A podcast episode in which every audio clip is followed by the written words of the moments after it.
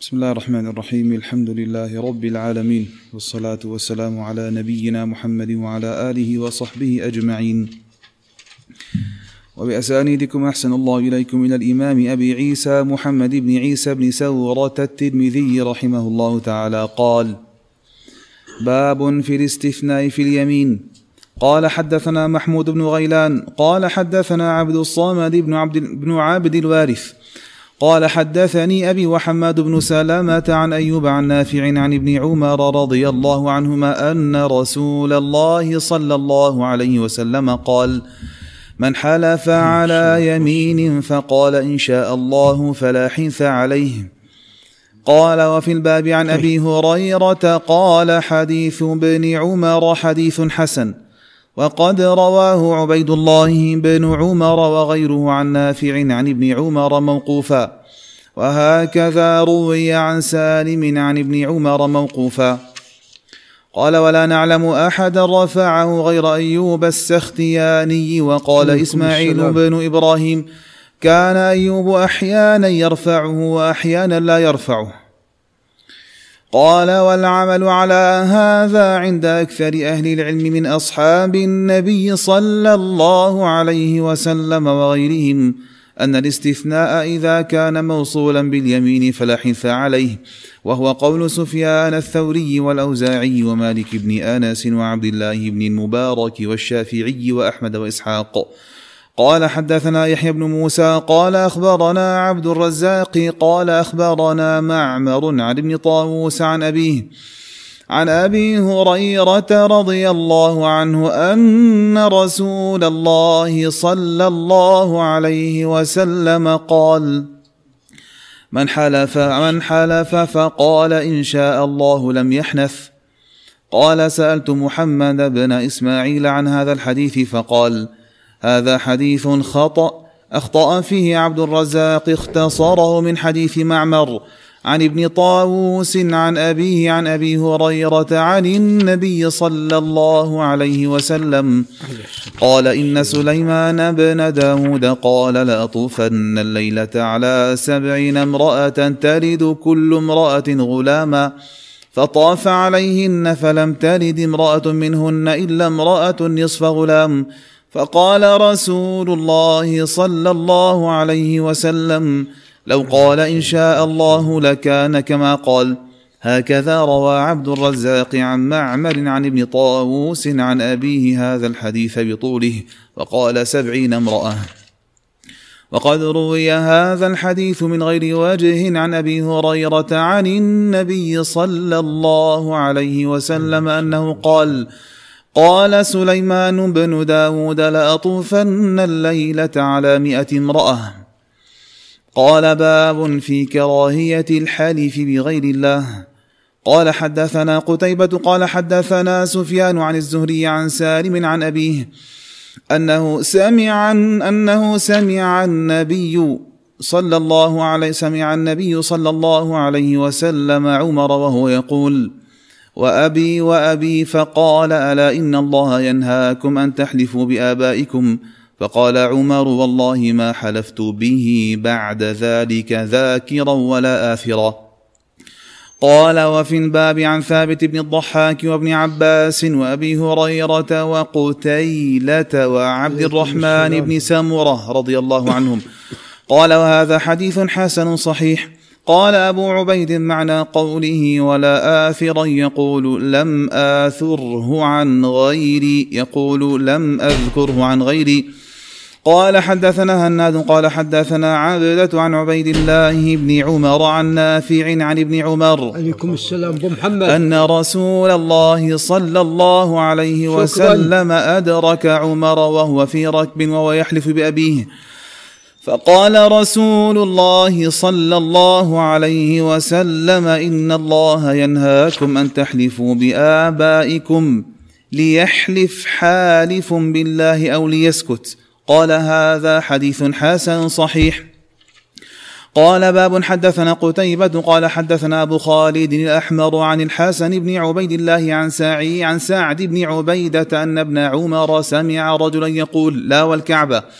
فقال ابن عمر لا تحلف بغير الله فإني سمعت رسول الله صلى الله عليه وسلم يقول من حلف بغير الله فقد كفر وأشرك قال هذا حديث حسن وتفسير هذا الحديث عند بعض أهل العلم ان أن قوله كفر وأشرك على التغليظ والحجة في ذلك حديث ابن عمر أن النبي صلى الله عليه وسلم سمع عمر سمع عمر يقول وأبي وأبي فقال ألا إن الله ينهاكم أن تحلفوا بآبائكم؟ وحديث أبي هريرة رضي الله عنه عن النبي صلى الله عليه وسلم أنه قال من قال في حلفه واللات والعزى فليقل لا إله إلا الله وهذا مثل ما روي عن النبي صلى الله عليه وسلم أنه قال الرياء شرك وقد فسر بعض أهل العلم هذه الآية فمن كان يرجو لقاء ربه فليعمل عملا صالحا الآية قال لا يرائي نعم أحسنت. بسم الله الرحمن الرحيم. نحمده عز وجل على توالي نعمه وكثرة آلائه وجميل ألطافه. ونصلي ونسلم على نبينا محمد وعلى آله وأصحابه والتابعين لهم بإحسان إلى يوم الدين. وين نصدق أبو محمد؟ اي جميل أنا حسب هنا. عليكم السلام. عليكم السلام. أما بعد فقال الإمام أبو عيسى الترمذي رحمه الله تعالى في كتابه الجامع باب في الاستثناء في اليمين. اليمين تقدم لنا أقسامها ومن أقسام اليمين إما أن الإنسان يحلف على شيء ماضي. وهذا إما أن يكون صدقا وإما أن يكون كذبا. إذا كان شيء ماضي لعل الأستاذ أبو عمر ينتبه إذا كان شيئا ماضيا إما أن يكون صدقا وإما أن يكون كذبا.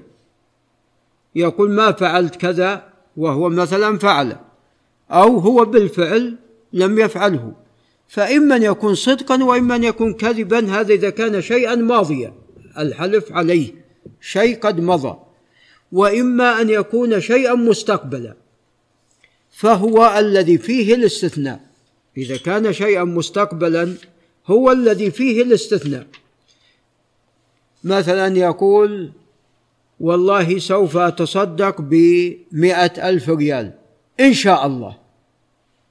هنا استثنى ولا ما استثنى؟ استثنى. فهنا إن تصدق بمئة ألف فبها ونعمت وإن لم يتصدق فليس عليه ماذا؟ ليس عليه نعم شيء ليس عليه كفارة. فهذا هو المقصود الاستثناء باليمين. هذا الاستثناء إذا كان موصولا باليمين فهذا بالاتفاق أنه استثناء صحيح. وأن الإنسان يكون بالخيار لو لم يفعل ذلك الشيء ليس عليه ماذا؟ كفارة ليس عليه شيء. نعم. وأما إذا كان الاستثناء غير موصول فهذا محل خلاف بين أهل العلم. والصواب أنه إذا كان غير موصول يعني إنسان قال والله سوف أفعل كذا. ثم بعد أسبوع قال إن شاء الله ولا بعد يومين قال إن شاء الله. هذا لا ينفع لأن لو كان نافعا له كان ليس أحد عليه ماذا؟ ليس عليه نعم ليس أحد عليه كفارة أو حنث لأنه ممكن أن يقول يحلف اليوم وبكرة يستثني أو بعد بكرة أو بعد شهر أو بعد شهرين. نعم. وقد ذكر القرطبي لعل ابن محمد ينتبه ذكر القرطبي رحمه الله في تفسيره قصة لأحد أهل العلم. قد جاء من مراغة في جهة المشرق. جاء إلى بغداد يطلب العلم. فأثناء طلب للعلم كانت تأتيه رسائل من أهله. فما كان يفتحها. كان يضعها في الصندوق. لماذا يا طارق ما يفتحها؟ نعم خاف يفتحها يقال ترى تعال والدك قد توفي ولا زوجتك مرضت ولا كذا وكذا فيترك العلم وماذا؟ ويرجع إلى بلده. فكان ما يفتحها. فحتى قضى نهمة من طلب العلم ببغداد جلس خمس سنوات أو نحو ذلك. نعم. ففتح الرسائل فوجد أن بعضها توجب عليه ماذا؟ الرجوع. فالمهم استأجر حمارا وأركب عفشه. طبعا عفشه مو مثل الآن سيارات. نعم. نعم سحارة وثوب معه. هذا إذا كان معه ثوب غير اللي يلبسه. نعم من اللي يكون له ثوبين إلا أن يشاء الله. ف ركب الحمار على أنه بيخرج من بغداد فسمع فامي. الفامي قيل الخباز وقيل الذي يبيع الشيء الأشياء الحقيرة اللي ما لها كبير قيمة. يتناقشون في هذه المسألة. وأن ابن عباس رضي الله عنهما نقل عنه أو حكي عنه والله أعلم يتأكد من هذا أنه لو استثنى بعد مدة ليس عليه حرج. فقال هذا الفامي قال لو كان الأمر هكذا كان لم تلزم اليمين أحد. فقام ورجع قال إذا كان بلد يصل فيها الخباز أو الشيء اللي يبيع الأشياء الحقيرة يعني إلى هذه الدرجة من الفقه إلى هذه الدرجة من الفقه والعلم أنا لن أرجع إلى بلادي بجلس ببغداد ونعم فيقولون رجع. وأهل إيش رايك أبو محمد؟ خلاص هذا نعم. أما أهله يأتون ولا فيه غيرهم؟ نعم. نعم. إن شاء الله. فهي مسألة عظيمة هذه المسألة مسألة عظيمة وقد كثر يعني كلام أهل العلم فيها. عليكم السلام. والله أعلم. استرح يا شيخ ناحي هنا هنا نعم. وكثر كلام أهل العلم فيها كما تقدم. والأقرب والله أعلم هو ما تقدم أن إذا كان موصولا الاستثناء موصولا باليمين فهذا ليس عليه حنث. بخلاف ما لو لم يكن موصولا فيكون حانثا هنا. عليكم السلام. قال حدثنا محمود بن غيلان وهو العدوي وهو ثقة جليل توفي عام تسعة وثلاثين ومائتين. قال حدثنا عبد الصمد بن عبد الوارث ابن سعيد. عليكم السلام. العنبري التنوري البصري. وهو ثقة ثبت. عفوا. عبد الصمد ثقة وتوفي عام سبعة ومائتين وبالذات في شعبة فهو مقدم. عليكم السلام. بالذات في شعبة فإنه مقدم. وتوفي عام سبعة ومائتين قال حدثني أبي عبد الوارث بن سعيد هو الثقة الثبت. توفي عام ثمانين ومائة. قال وحماد بن سلمة وهو البصري الإمام. توفي عام سبعة وستين ومائة توفي عام سبعة وستين ومائة نعم. عليكم السلام. وهو إمام جليل. نعم. وكان يعني رحمه الله مستغرق أوقاته في العبادة والطاعة. نعم. حتى قيل لو قيل له أن ملك الموت على بابك لما استطاع أن يزيد. وهذا طبعا على سبيل المبالغة. وإلا قد قال الله عز وجل قل لو كنت أعلم الغيب لاستكثرت من الخير وما مسني السوء. نعم. وقد ذكر في ترجمته رحمه الله أنه طبعا كان يبيع في السوق فإذا باع ما يكفيه قوت يومه. حمل بضاعته ورجع إلى ماذا؟ إلى بيته. إذا باع ما يكفيه قوت يومه خلص اكتفى بذلك رحمه الله. وبسببه ذكر أن سيبويه اتجه للنحو. يعني أهل البصرة في زمن حماد بن سلمة كانوا آه، هم هم مهد العربية. نعم مهد العربية في البصرة ثم الكوفة. ف جاء جاء سيبويه يقرأ على حماد فأخذ يلحن فزجره. فذهب وماذا؟ وتعلم العربية حتى أصبح. نعم سيبو نعم سيبويه زمانه سيبويه نعم. قال عن أيوب. وهو ابن أبي تميم كيسان السختياني البصري وهو إمام جليل. كان الحسن يلقبه بسيد شباب أهل البصرة. توفي عام واحد وثلاثين ومئة. قال عن نافع مولى عبد الله بن عمر وهو أيضا إمام جليل. توفي عام سبعة عشر ومئة. قال عن ابن عمر رضي الله عنهما أن رسول الله صلى الله عليه وسلم قال من حلف على يمين. فقال إن شاء الله.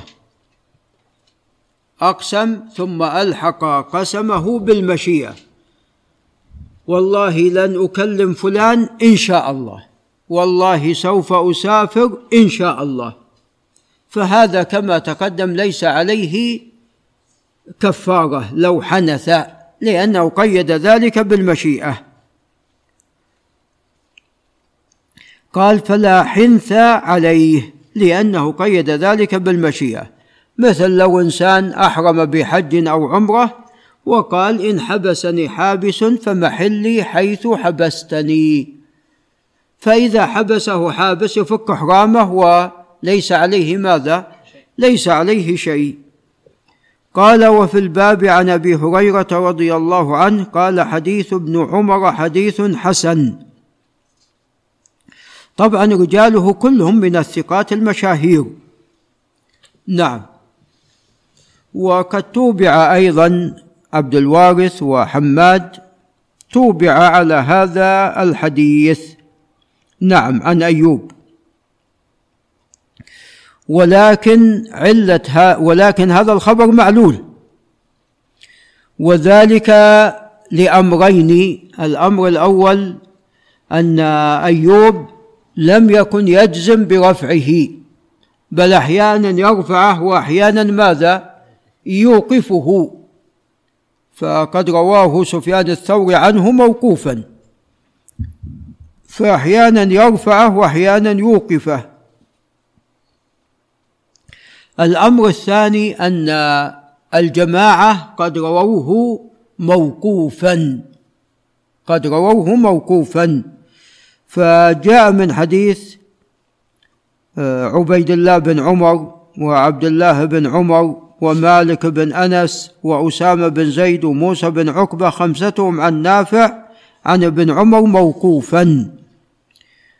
ولذا قال أبو عيسى وقد رواه عبيد الله بن عمر وغيره عن نافع عن ابن عمر موقوفا وهكذا روي عن سالم.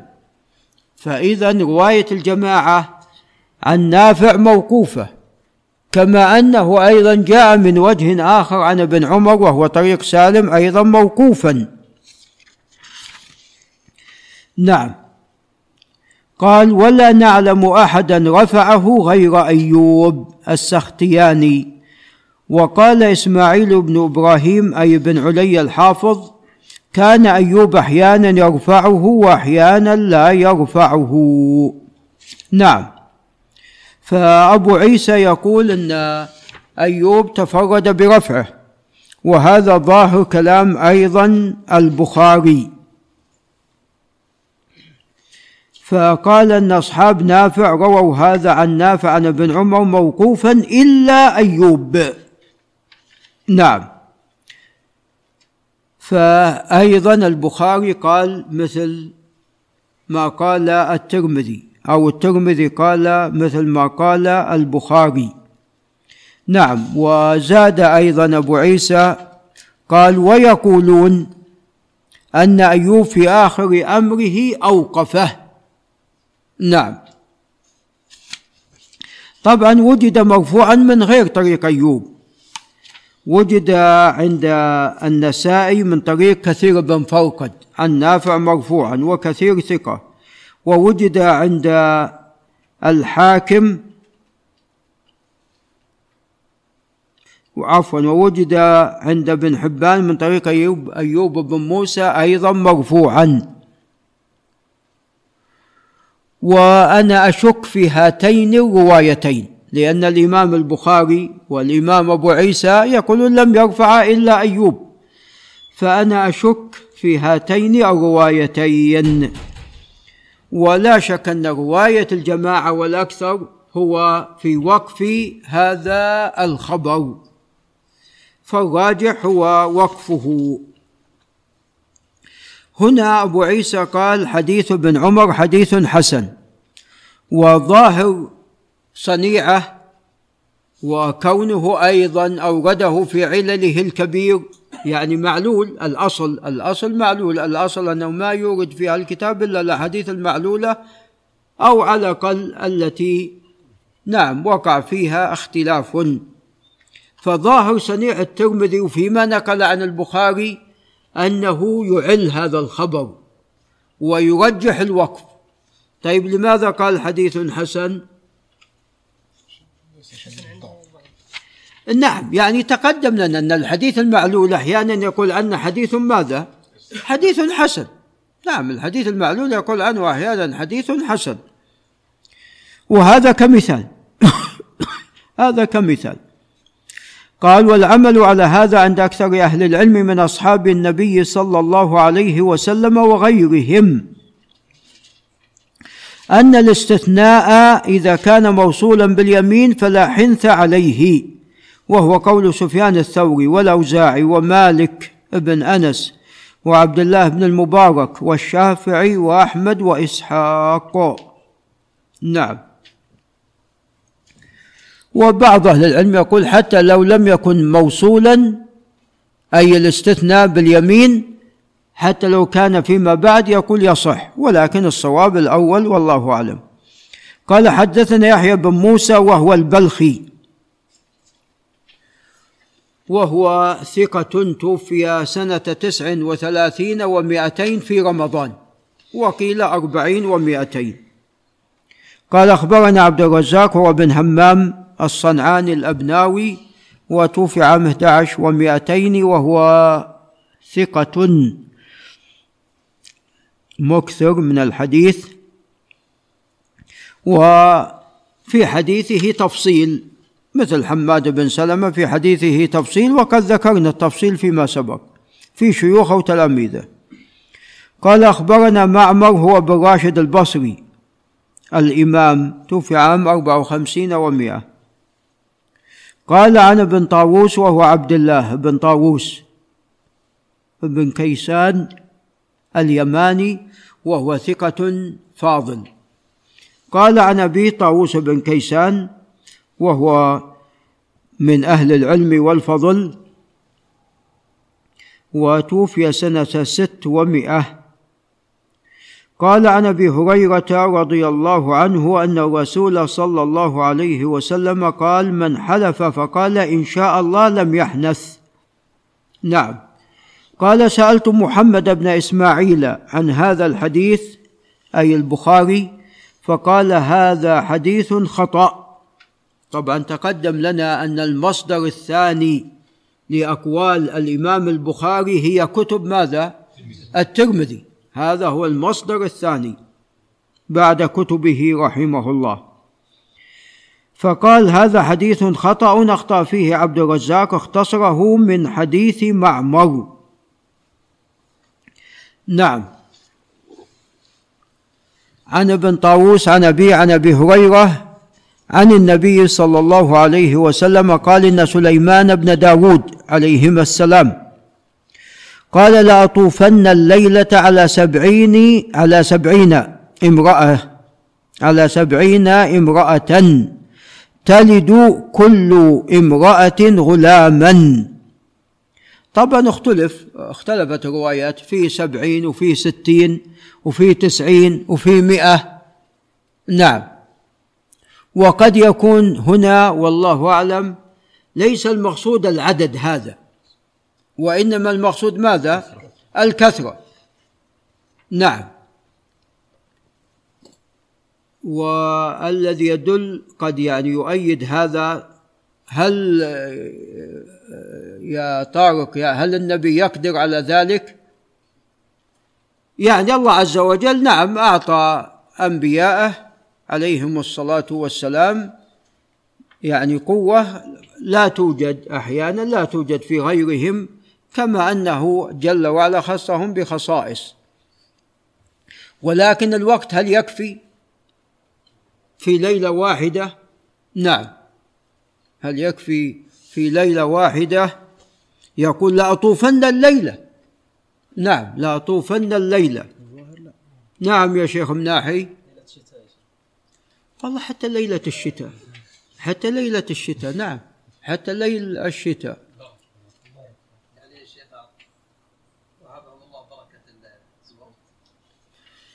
والله لا شك يعني آه، الله عز وجل جعل انبياء مباركين عليهم السلام.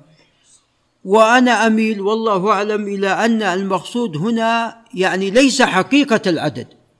وإنما أنا سوف أطوف على نساء كثيرات. يعني قد يكن عشر قد يكن نحو ذلك والله أعلم.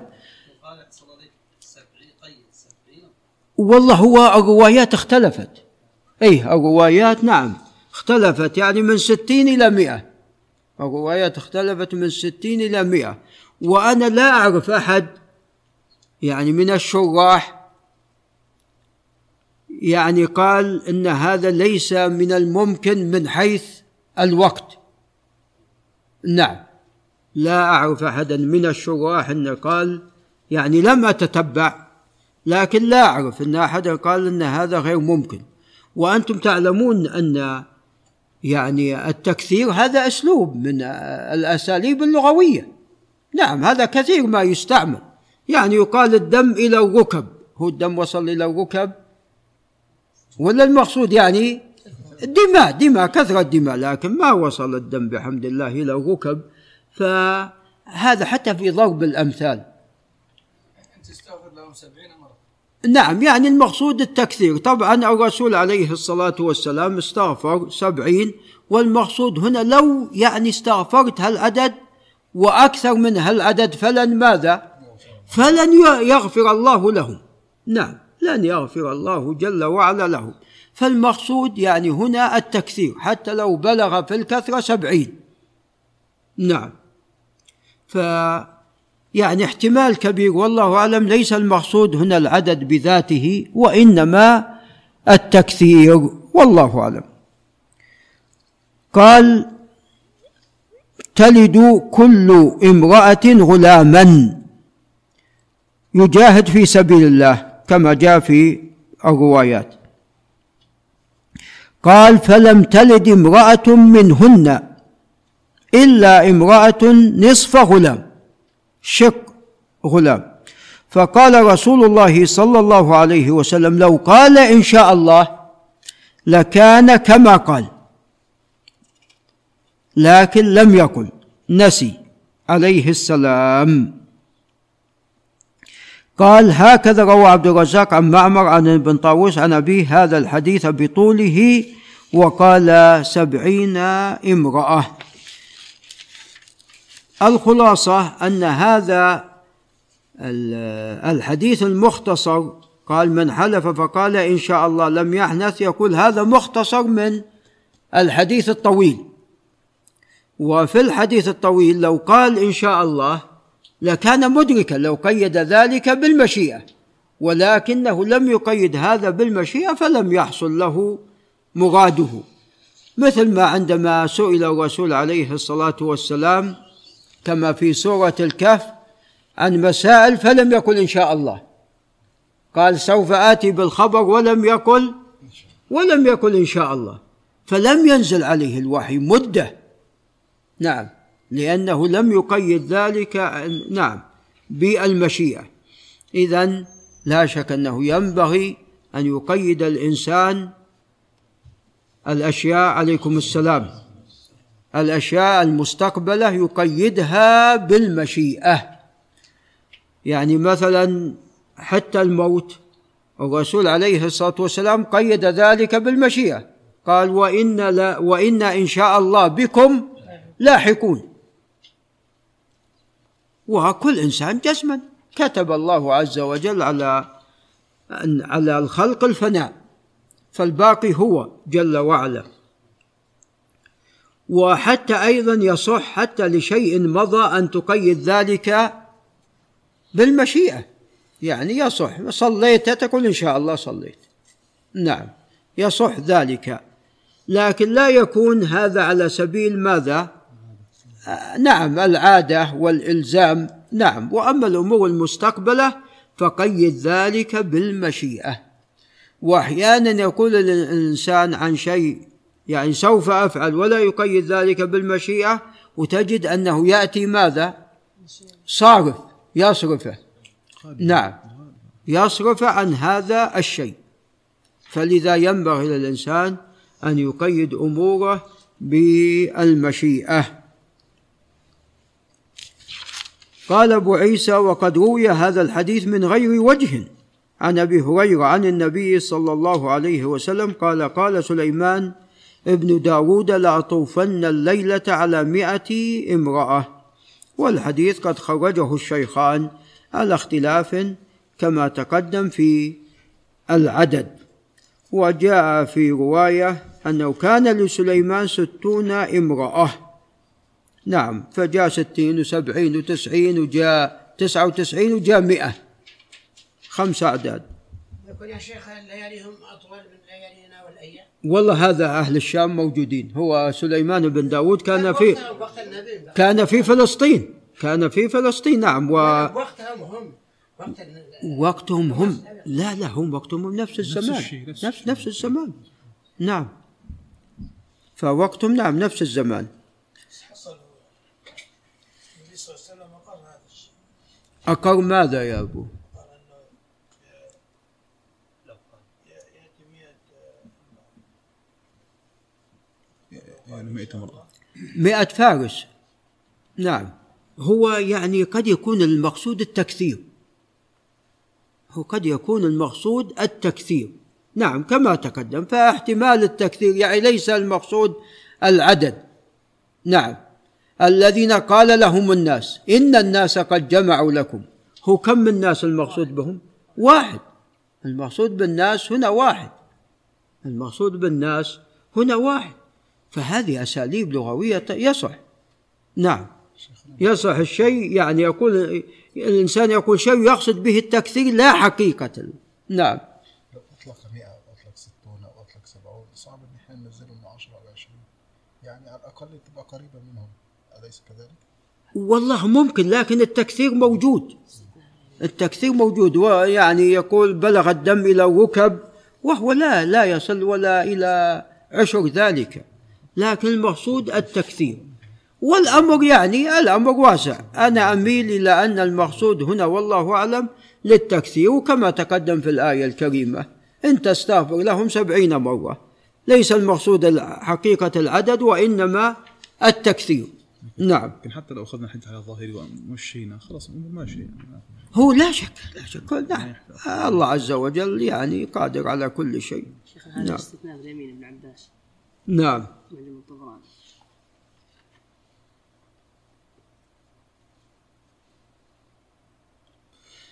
هذا طبعا من طريق قال الطبراني حدثنا الحسن بن جرير السوري قال حدثنا صفوان بن صالح قال حدثنا الوليد بن مسلم قال حدثنا عبد العزيز بن الحسين. قال عن ابن أبي نجيح قال عن مجاهد قال عن ابن عباس في قول الله عز وجل واذكر ربك إذا نسيت قال إذا نسيت الاستثناء فاستثني إذا ذكرت هذا لا يصح. طبعا عبد العزيز بن الحسين لا يحتج به قال عن بسم الله عبد الرزاق لكنه هو ثابت بدون هذا. عن ابن مجاهد عن مجاهد عن ابن عباس حتى هذا لا يصح. لا تأتينا بالأسانيد المنكرة. نعم. نعم؟ لا غير الاستثناء في الإيمان غير. استثناء نعم في الإيمان غير. وقد إذا دخلنا في هذا يطول الأمر. نعم. قال باب في كراهية الحلف بغير الله. طبعا الحلف لا يكون إلا بالله جل وعلا ولا يجوز الإنسان أن يحلف بغير الله. ومن حلف بغير الله فقد وقع في الشرك نعوذ بالله من ذلك. وقد يكون شركا أكبر نعوذ بالله من ذلك. وقد يكون شركا أصغر. وهذا هو الغالب. لكن بعض الناس نعوذ بالله قد يعظم المحلوف به أشد من تعظيمه لله. يعني ليس عنده مانع أن يحلف بالله وهو كاذب. لكن أن يحلف بالولي نعوذ بالله الذي يعظمه يستصعب أن يحلف به وهو ماذا؟ وهو كاذب. هو الحلف بغير الله لا يجوز لكن بعضهم قد يستصعب انه يحلف بغير الله وهو كاذب لكن ليس عنده خوف من أن يحلف بالله وهو ماذا؟ وهو كاذب. نعم. فهذا كفر أكبر. هذا نعوذ بالله كفر أكبر إذا وصل الأمر بالشخص إلى هذه الدرجة.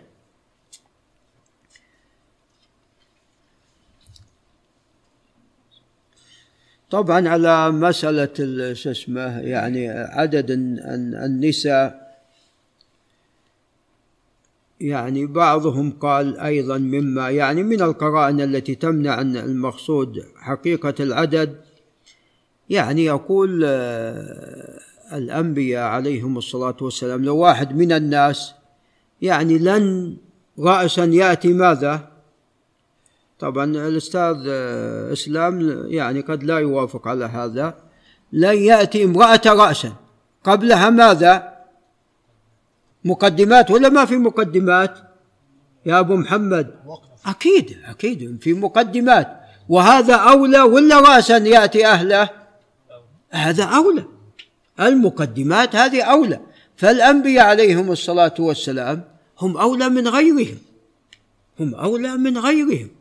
يعني قبل الإنسان أن يأتي أهله يعني في مقدمات هذا أولى. نعم يداعب أهله ونعم يقبل أهله إلى آخره فهذا أولى. فيقول هذا يحتاج إلى وقت. يعني المسألة ليست نعم فالله أعلم. قال حدثنا قتيبة هو بن سعيد بن جميل بن طريف أبو رجا الثقفي وهو ثقة ثبت. قال حدثنا سفيان هو بن عيينة بن أبي عمران الهلالي الكوفي ثم المكي. وتوفي عام سبع ثمانية وتسعين ومئة. قال عن الزهري محمد بن شهاب الزهري أبو بكر القرشي الإمام. وتوفي عام أربع وعشرين ومئة. قال عن سالم وهو بن عبد الله بن عمر بن الخطاب. نعم رضي الله عنهم. وسالم إمام جليل وكان أشبه الناس بعبد الله بن عمر. من ولد عبد الله بن عمر. كان سالم هو أشبه الناس بأبيه من جهة العمل والجد والاجتهاد. هو توفي عام ستة ومئة قال عن أبيه وهو عبد الله بن عمر رضي الله عنهما قال سمع النبي صلى الله عليه وسلم عمر وهو يقول وأبي وأبي يحلف بأبيه. فقال ألا إن الله ينهاكم أن تحلفوا بآبائكم فقال عمر فوالله ما حلفت به بعد أو بعد ذلك ذاكرا ولا آثرا. نعم. عليكم السلام. هذا الحديث إسناده صحيح ورجاله كلهم من الثقات الحفاظ وقد خرجه الشيخان. ولذا قال أبو عيسى هذا حديث حسن صحيح. نعم. قال وفي الباب عن ثابت بن الضحاك وابن عباس وأبي هريرة وقتيلة وعبد الرحمن بن سمرة رضي الله تعالى عنهم. ففي هذا الحديث إن عبد الله بن عمر كان ي... عفوا إن عمر رضي الله تعالى عنه كان يحلف بأبيه فنهاه الرسول صلى الله عليه وسلم أن يحلف بأبيه. نعم. وقال إن الله ينهاكم أن تحلفوا بآبائكم وفي رواية إن الله ورسوله ينهيانكم أن تحلفوا بآبائكم. نعم. وقد جاء في أحاديث أخرى من حلف باللات والعزى فليقل لا إله إلا الله. وهذا يفيد أن الحالف باللات والعزى قد وقع في ماذا؟ وقع في الشرك حتى يجدد إيمانه بلا إله إلا الله يجدد توحيده. نعم حتى ينفي الشرك الذي وقع فيه. قال أبو عبيد معنى قوله ولا اثرا يقول لم آثره عن غيري. يقول لم أذكره عن غيري. يعني ما ينقل عن غيره ذلك. نعم. ولا أيضا يعني ذاكر إذا كنت متذكر. أما إذا كان ناسي فإذا كان ناسي لا شك لا يكلف الله نفسا إلا وسعه ربنا لا تؤاخذنا إن نسينا أو أخطأنا. ولذا قيد ذلك حين الذكر. ولا آثرا لا ينقل عن غيره. نعم. قال حدثنا هناد هو ابن السري أبو السري التميمي وتوفي عام ثلاثة وأربعين ومائتين وهو ثقة عابد. قال حدثنا عبده هو بن سليمان الكلابي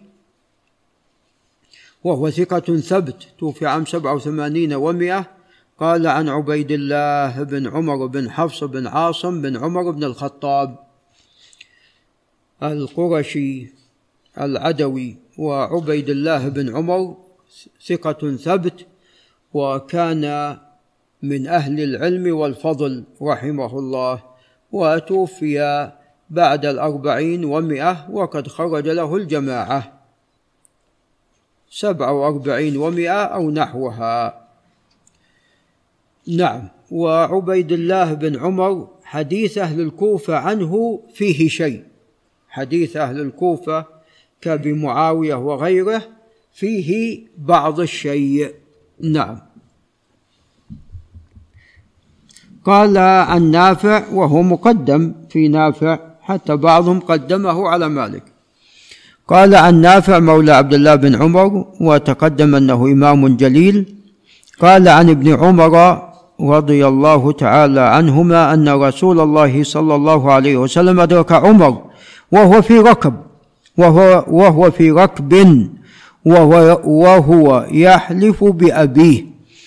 فقال رسول الله صلى الله عليه وسلم إن الله ينهاكم أن تحلفوا بآبائكم ليحلف أو ليحلف حالف بالله أو ليسكت. إما أن تحلف بالله ولا لا تحلف. نعم. قال أبو عيسى هذا حديث حسن صحيح ورجاله كلهم ثقات. نعم.